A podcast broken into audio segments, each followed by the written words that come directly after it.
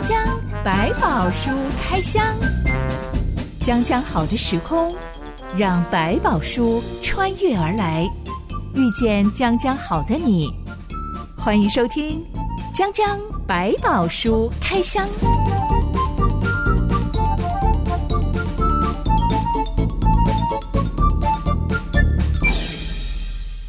百宝书里有百宝，让哲星和下凡哥为你开箱来挖宝。Hello，我是哲星。Hello，下凡哥。每当社会新闻上面出现惨绝人寰的命案，嗯、是大家就会讨一种乡民正义，处死他，把那个凶手揪出来，希望正义出现这样。偏偏有些凶手，法官会判断他其实有精神疾病。所以可能是终身监禁，但不会被判死刑。嗯嗯，这个时候就有很多人不服气了，怎么可以？他犯下 这么残忍的命案？没错，嗯，大家就会去抨击那个法官，叫做“恐龙法官”。对，怎么不体察民情呢？怎么不看清楚案情呢？怎么会把这么重的罪判这么轻的刑呢？嗯、“恐龙法官”这个词是媒体 发明的，是表示很少数。我听这个词听很多年了，但我从来没有想过，到底为什么要用恐龙来形容。法官，嗯，这个人太过时了，老八股。你还活在那种恐龙时代吗？你没有看到现在现实的状况吗？这个太少见，又是太脱离现实了。嗯、没错，还有另外一种解释，是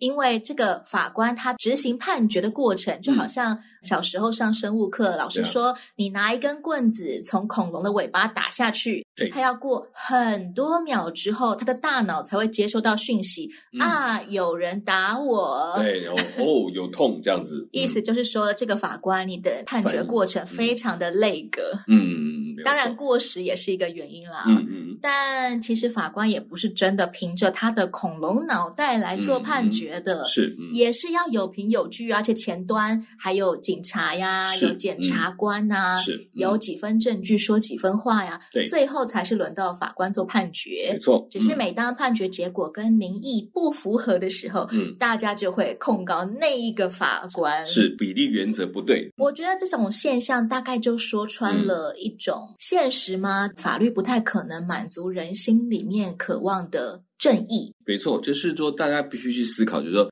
一个法官在判定的过程，有的时候他必须脱离所有的现实的声音，他只看眼前到底拿来什么证据。所以在这过程当中，如果他太靠近新闻的风向，或者是你抽取的部分的现实，那是不完整，他必须看整个全面的东西。然后以一个没有预设立场的状态之下做一个 final 的判决，当然也有可能真的是呃证据太少，资料太少，还按照所有的法规的规定，他确实有这个条件，他不能忽略他。当他考虑进来，就很能不符合人民的期待说，啊，他砍人家手应该断一只手。不要忘记，法律到现在考虑过人权，考虑过各种人的可能性，也退到一个可能说不要太逾越到那种生命的剥夺权的范围，所以很容易造成在人的一段想象中很不一样的地方。要留意说，有法官也为难他。如果做的是给大家看的，大家高兴就好。可是事实上，对法官他的责任来讲，却是失职的。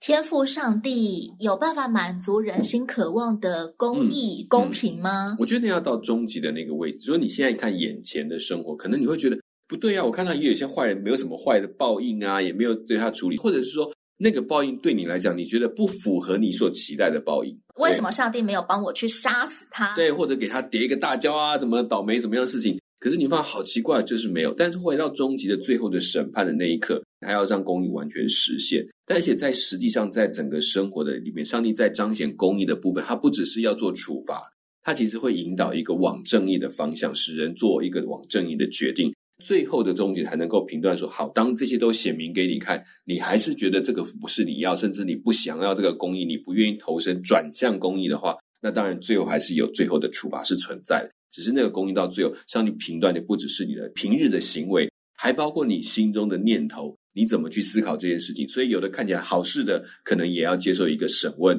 一个做的坏事的，可能也要看他背后他发生的一个行动，在当中有看到上帝的怜悯跟慈爱。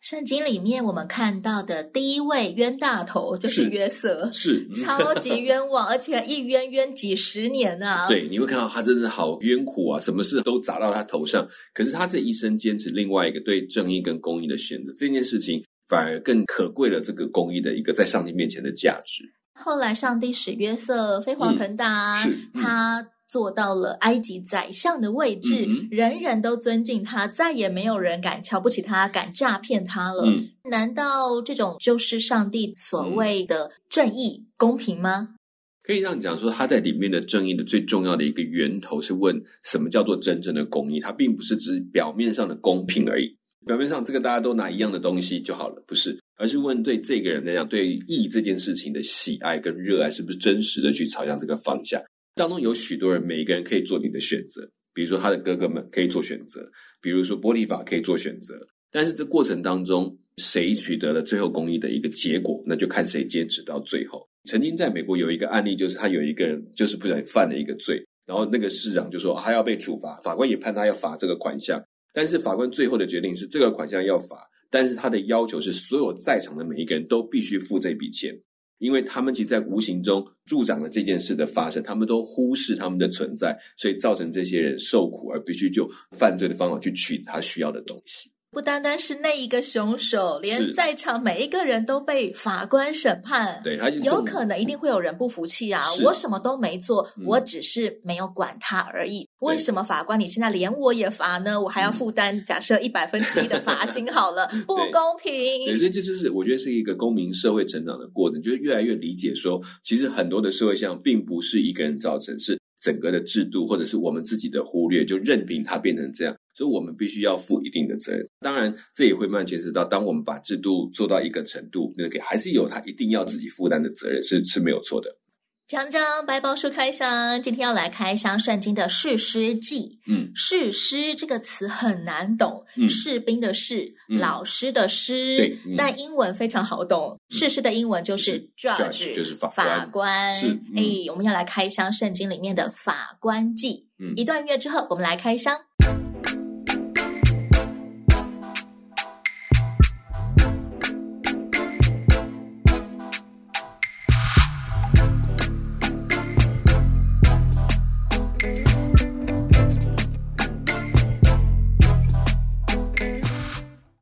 接班人约书亚，他是带领以色列人进入迦南地的关键领导人。嗯、约书亚一百一十岁过世之前，他为以色列十二支派都抽了签，分了地。是但、嗯、约书亚没有挑选接班人耶，这难道不是一个危机吗？陷数百万以色列人入一个群龙无首的危机里。可是我觉得这也是一个阶段，就好像他们带了一个团队到一个成长。接下来的问题是。已经要各自去发展。他如果去立一个他们不一定能够服气的领导，或者安排一个领导，到最后所有各地方的事物还是跑回来找到这个地方来解决，又会出现一些问题。所以进到另外一个阶段，事实每一个区域的里面，各个家的族长就是你们的领导，你们要开始起来自己来带领以色列百姓。族长就要身兼道德规条的管理人，嗯，在那个时候可能他生活秩序的管理人，生活秩序、保卫家园，甚至教育体系、宗教的带领、信仰的带领，可能都是主要的负责人。在这边，他们开始要自己扛起这个责任来，不是说哦，就交回去给约书亚担负自己应该担负的责任。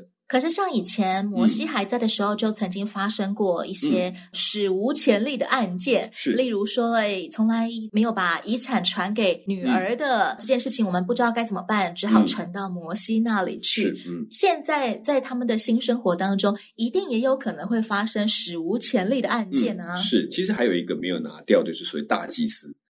大祭司开始已经有一个传承了，就是按照这个家族的传承，按照上帝的挑选，他开始继续进行，所以他们还是可以把事情带到上帝面前求问，不用再透过一个人再求问一次。过去这个角色是要由摩西或者是约书亚他代表去呈报，然后上帝再回应他们。但现在让每一个组长，你们都有权利把你们的事情直接带到上帝面前，透过大祭司来帮你们求问，等于说把权力下放，然后也比如说我们现在的共同领导。就每一个组长，你们开始要自己担负起自己领导的责任了。士师记的背景来自于约书亚晚年的时候，是当时以色列人按着各个支派、各个家族住进去他们所抽到的土地，开始安家落户了。嗯嗯。但是有好多个支派没能把他们抽到的土地上面的迦南原住民灭绝，或者是赶走。所以跟迦南人混居在一起，对，顶多是逼他们从事一些劳务工作来服务自己。嗯、下板哥话说，以色列人的武力真的赢不了迦南人吗？嗯，这个其实需要一点决心。你知道，这种打仗这种事情，不是我人多就好，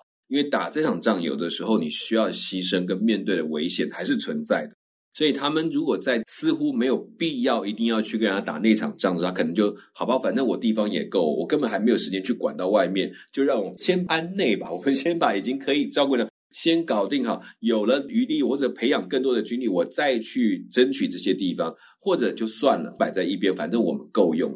把灭绝渣男人这件事情排在优先次序的最后面了。嗯，就是我现在要安居，我先把家照顾好，房子盖好。那现在分散之后，兵力又分少了，所以每一个族群对自己有没有这个能力，我相信会有一种质疑，也会一种害怕。可是他也就是他面对挑战的时候了。老约书亚对于这种情况拿他们没辙吗？嗯、没有办法再督促他们加紧脚步了。我不晓得是不是上帝有特别要说，好，你的任务就到此为止了，你就做到这里就够，你不用再去逼他们，因为他们现在是每个组长要去做。我不知道有没有这一段，但是很明显的看到约书亚的后继。当他分好土地之后，他就自己跳下那个所谓的领导的位置，就是他不再命令所有人要怎么样去做这件事情，好像很自然的放下这个权柄。其实对我来讲也是一个不容易的功课。好像是从中央集权现在变成地方分权了。对，就是让他地方自治去了。我已经告诉你怎么办，所以他最后跟他们立的约是说，反正我已经讲清楚了哈，这个好坏是非都分给你们看，你们自己决定要怎么样。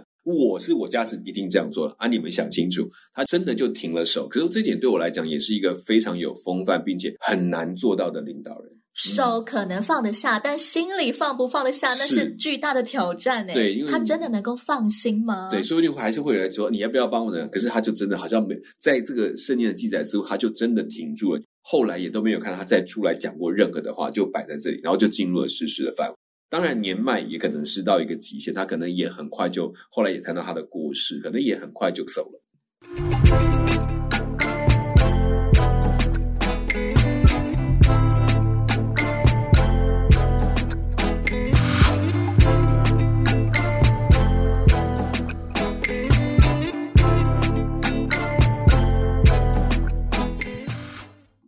人可能受到当初畸变人和平条约的启发，嗯、他们把那些不想再去打的迦南原住民通通留下来当劳工用，嗯、好像很方便。是，嗯。但上帝却派了天使来公告所有的以色列人，说：“我领你们从埃及上来，带你们到我向你们列祖起誓应许之地。嗯，我曾说，我永不废弃我与你们的约，你们不可与这地的居民立约，要拆毁他们的祭坛。你们竟没有听从我的话。”你们为何这样做呢？因此我说，我必不将他们从你们面前赶出，他们必做你们乐下的荆棘。荆棘的原文是敌人。嗯哼，他们的神明必成为你们的圈套。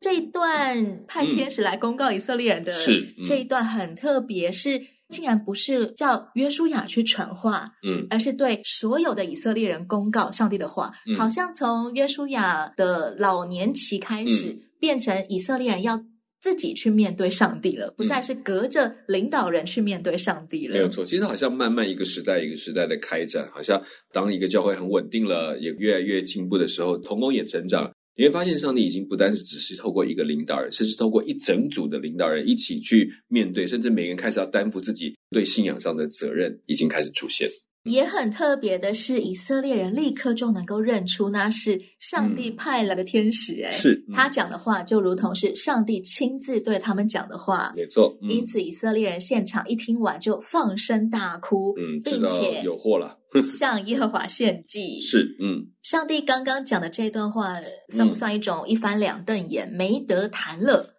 其实有点就是宣告说，你们做了决定，你们就要面对一个结果。但其实它是一个很棒的警告，就说我已经告诉你了，就是这样，不是要你现在再跑去把人家砍掉杀了这样子，而是说你在这边一定要记得，它会将来带来一些后果。那如果你够聪明，如果你够敏锐，你也够小心，那你就会总的要防范这些事情造成你们将来的问题。将来如果碰到了，就要想起这段话来，或者是有一些已经发生之后，你要回头想，这是不是上帝警告你？你的上帝是不是很神啊？还提醒你，还可以赶快回来，好好的跟他面前专注在他身上。然后约书亚一百一十岁过世了。嗯哼，士师记只用一句话就描述了约书亚以后的世代。嗯，后来有别的世代兴起，不知道耶和华，也不知道耶和华为以色列人所行的事。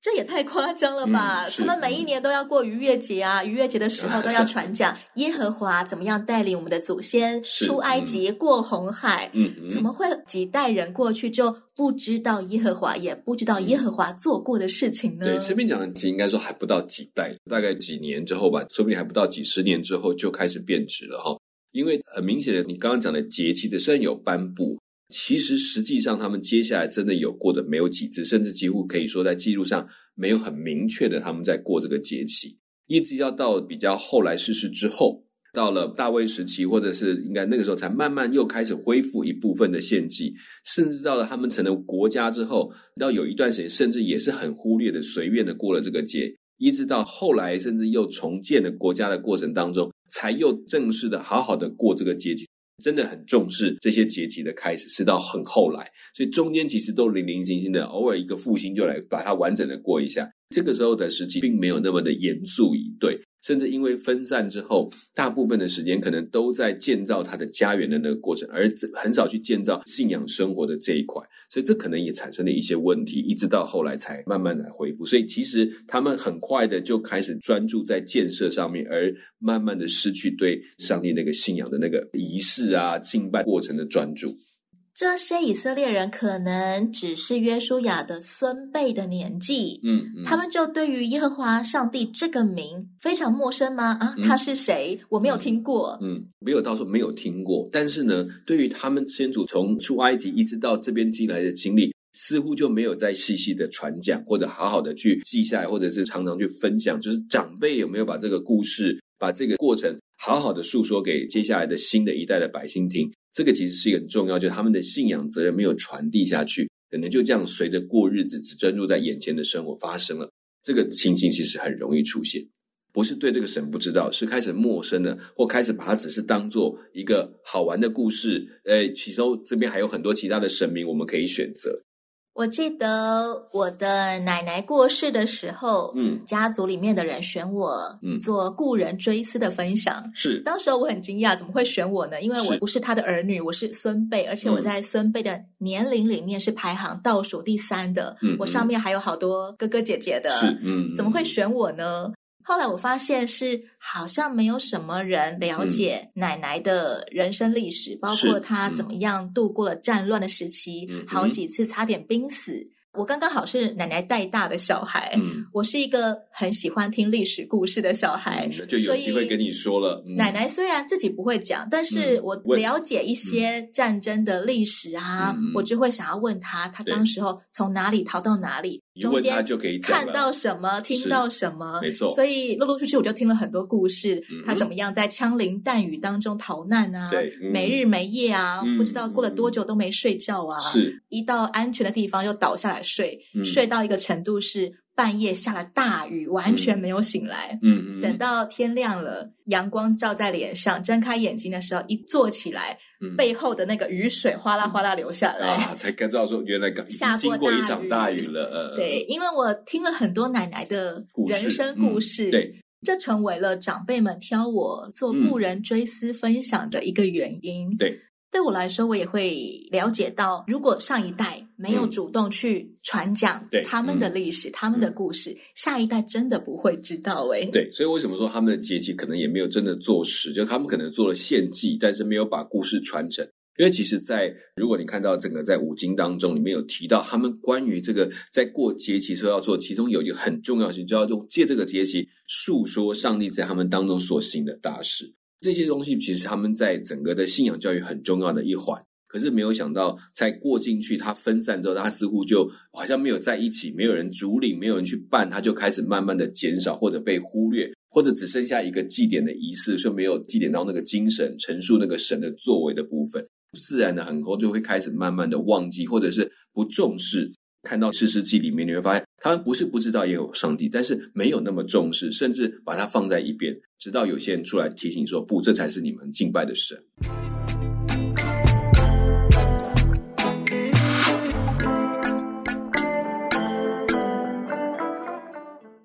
士师记第二章说，以色列人行耶和华眼中看为恶的事，去侍奉诸巴利，嗯，诸位巴利。我们之前开箱过“巴利”这个词的意思，就是主人。是，嗯、以色列人去拜迦南的诸位主人，嗯，不同的当地的神明。迦南人的信仰是不是有点像我们东方人的传统信仰？嗯、考试高中要拜 A 神明啊，升官发财要拜 B 神明啊，嗯、出门在外保平安要拜 C 神明啊，所以林林总总加起来要拜诸位巴力。嗯，有一些比较特别，就是大地，大地的繁衍。我的四季农产品要丰收，对，然后雨啊这种自然现象，山啊这种不可抗拒的自然力量，都会成为他们敬拜的一个很重要的来源。还有他们比较最常接近的生活的琐事，比如说战争，这个升职，战争要打赢，啊、一定要拜这一位对战神。对，那其实当然他们很多神也有重叠的不同的。那农耕真的更明显，就是这是还是以他们的生活需求。那种他们猜不透的地方，成为一种奥秘的神明，这样子还是很多的。所以，这种大地性的信仰，它是比较他们主要的。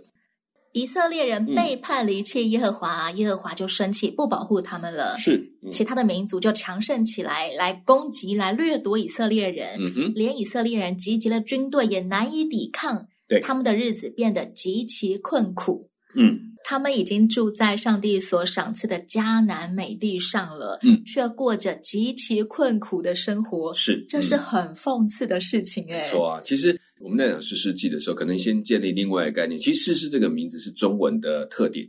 其实用世世这个字翻译起来是比英文的 judge 更完整。因为士师是在大概六国时期就会有这样的一个名称，它是一个特别的官职，它甚至包含了战争跟元帅的概念在其中，所以它也整合很多的资源，像参谋某种程度。所以这个名字其实我觉得中文翻的更好，但是不太容易懂，因为我们几乎现在不会有这个名称。我除了圣经以外，还真没有听过士师这个词呢。嗯嗯、对，它其实，在我们的典籍，在战国时期的一些书籍里面就有提到这个名称，像它甚至可以挂帅印。好，不管怎么样。这个是他就开始兼具一个地方的首领跟各样的行政跟战事的管理的一个一个负责的共主的概念，但他同样在这过程当中，他其实也可能不是一个全面性的。虽然我们看世界啊，每次讲以色列人，可是你留如果留意，他大概都会在某一个区域里面发生，似乎这些事实也在不同的地方出现，就形成了这么多个事实。上帝生气归生气，他没有抛弃以色列人于不顾。嗯嗯、上帝听见以色列人哀鸿遍野，就指派了士师来领导他们，解救他们脱离侵略者。嗯。士师这个词在英文里面被翻译成法官 （judge），好像就只有讲到他要裁决民众的案件这样子的功能。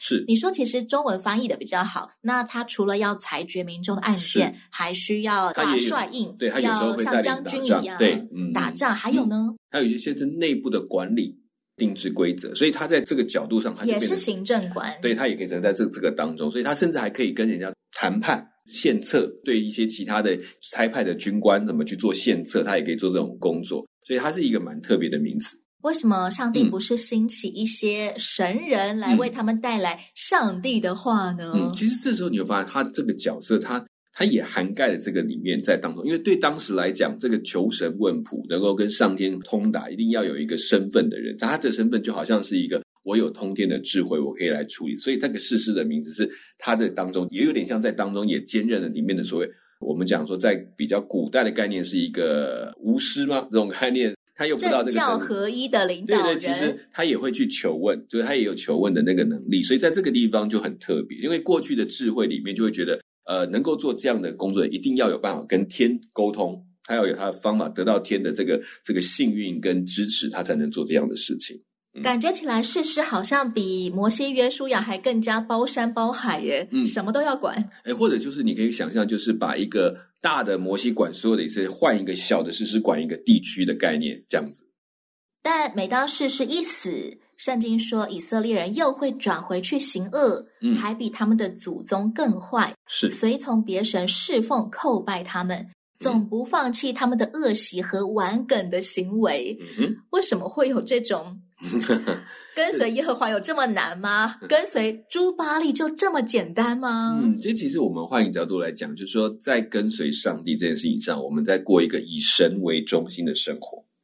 就是我们的方向、生活的目标，我们就以神所教导的为我的规则，我要听他的话，然后我也愿意他的心愿成全。但是以诸巴力的概念，我们换一个角度来看，甚至在拯救的过程，其实有一个最大的困难是，这群以色列人，他们真正的核心是以自己为核心，以我的生活安全、我想要的生活的方法为我的优先。所以，当我需要困难，然后耶和华上帝来帮助我们，好，我们就听他的，看到他的威严能力，我们就相信跟着这个士师走。可是，当士师离开的时候，他们就发现这个神没有按照他们的。不是按照他们，也没有人管束他们的时候，他的心就是：那我去看一个可以帮助我的神明。在隔了几年之后，新的一代或者是更年轻的觉得说：哎呀，这个已经过了这么多平安的年日，啊、这个神也没有什么作为，好吧，我们就摆着，再去看看别的，就慢慢开始又也互动，然后就接纳别人信仰，这也有可能发生在其中。跟随朱巴力太简单了，因为他完全不会挑战人的天性，嗯、就是自我中心。嗯、就是当初亚当夏娃，我可以靠自己判断、嗯、那个果子很好吃，我要吃它。是，是没错，而且说我就给你，然后你就记得来拜我，然后给我更多，或者有一些敬拜的方式又比较像人的欲望期待的，可能他就很容易就拉走他，就啊，那就是我要把这个神来放在他的面前。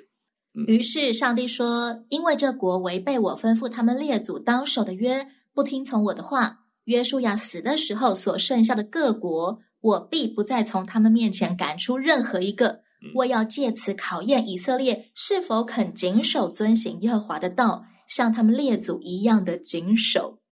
我们发现上帝是故意留下一些宿敌，嗯、呃，嗯、甚至也可以说是身体里面的宿疾，嗯哼，来考验人耶。是，现在上帝还这样子对待我们吗？我觉得上帝其实一直有在用这个提醒，就这件事情，他不会在同一个时间把所有的问题全部都拿走。但是这些问题的存在，反而可以帮助我们去提醒我们是软弱的，我们是有困难的，我们会在其中可能很容易不小心走错路，反而帮助我们保持好的品质。如果都没有这些东西的时候，你可能怎么做你都觉得啊，反正没有问题，从来不觉得我有没有信靠上帝，我跟上帝的关系如何，不变成是你重视的一个条件的话，或一件事情的话。你反而会失去这个信仰的最重要的东西，而且在成长上也会越来越衰微，就好像永远都是小孩，反正你被照顾的好好的，什么危险都没有，所以你就很自然的，哦，我就是这样，一切就理所当然，这反而是很可怕的事情。像人家说温室里的花朵抗压性很差，嗯，会有玻璃心。是，嗯、上帝其实并不是把我们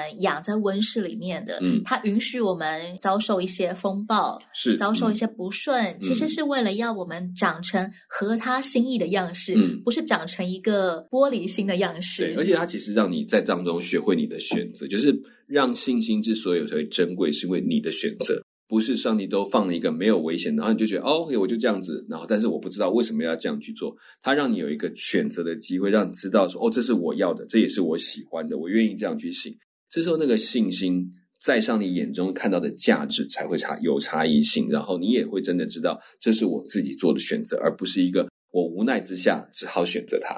如果伊甸园里面没有分别善恶树，嗯，嗯，就不能够说亚当夏娃是对上帝忠心耿耿的了。也，就是说他不是那么的纯然的忠诚，他只是觉得哦，反正我没得选，就这样子吧。这个上帝并不希望他制造的是一个机器人，他知道是一个会有灵的活人，能够自己去分辨。思考什么才是真正对他生命最重要的事情。我们真的是有自主选择能力的，嗯、上帝绝对不会干预我们的大脑。嗯，但我们会见证自己的选择带来什么样子的后果。嗯嗯嗯，即便有时候我们有一点不好的选择，对，这其中也会有另外一个提醒，让你哎回头过来，那就是显出一个哇，我越来越清楚我应该选择什么了。今天我们开箱了世师记的背景，嗯，下一回将将百宝书开箱就要来开箱世师榜上的前三位世师了。是，嗯，我是真心，我是小满哥，我们下回再见喽。OK，拜拜，拜拜。